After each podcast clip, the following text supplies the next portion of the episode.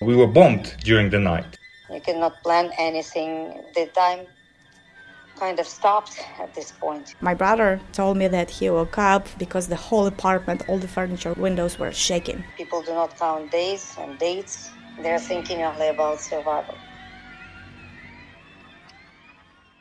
I'm Masha Udensiva-Brenner, media manager at Columbia University's Harriman Institute.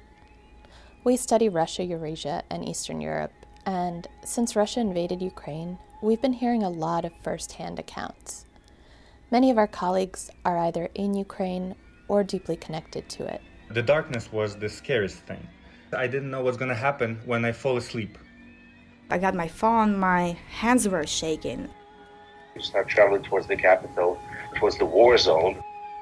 My husband, who is American, was asking me what, what's going on, what's happening. You armed, even though you, you hardly ever even shot in your life. And I couldn't say a word in English.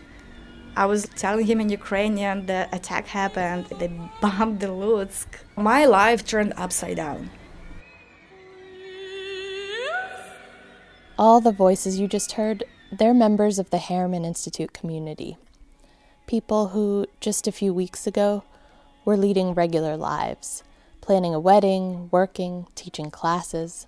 Now those lives have been interrupted, divided into a before and after.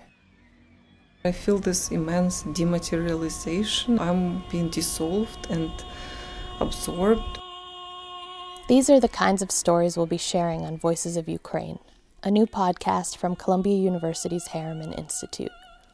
Each episode will feature members of our community whose lives have been upended by Russia's brutal, senseless war. Coming soon. Subscribe wherever you get your podcasts.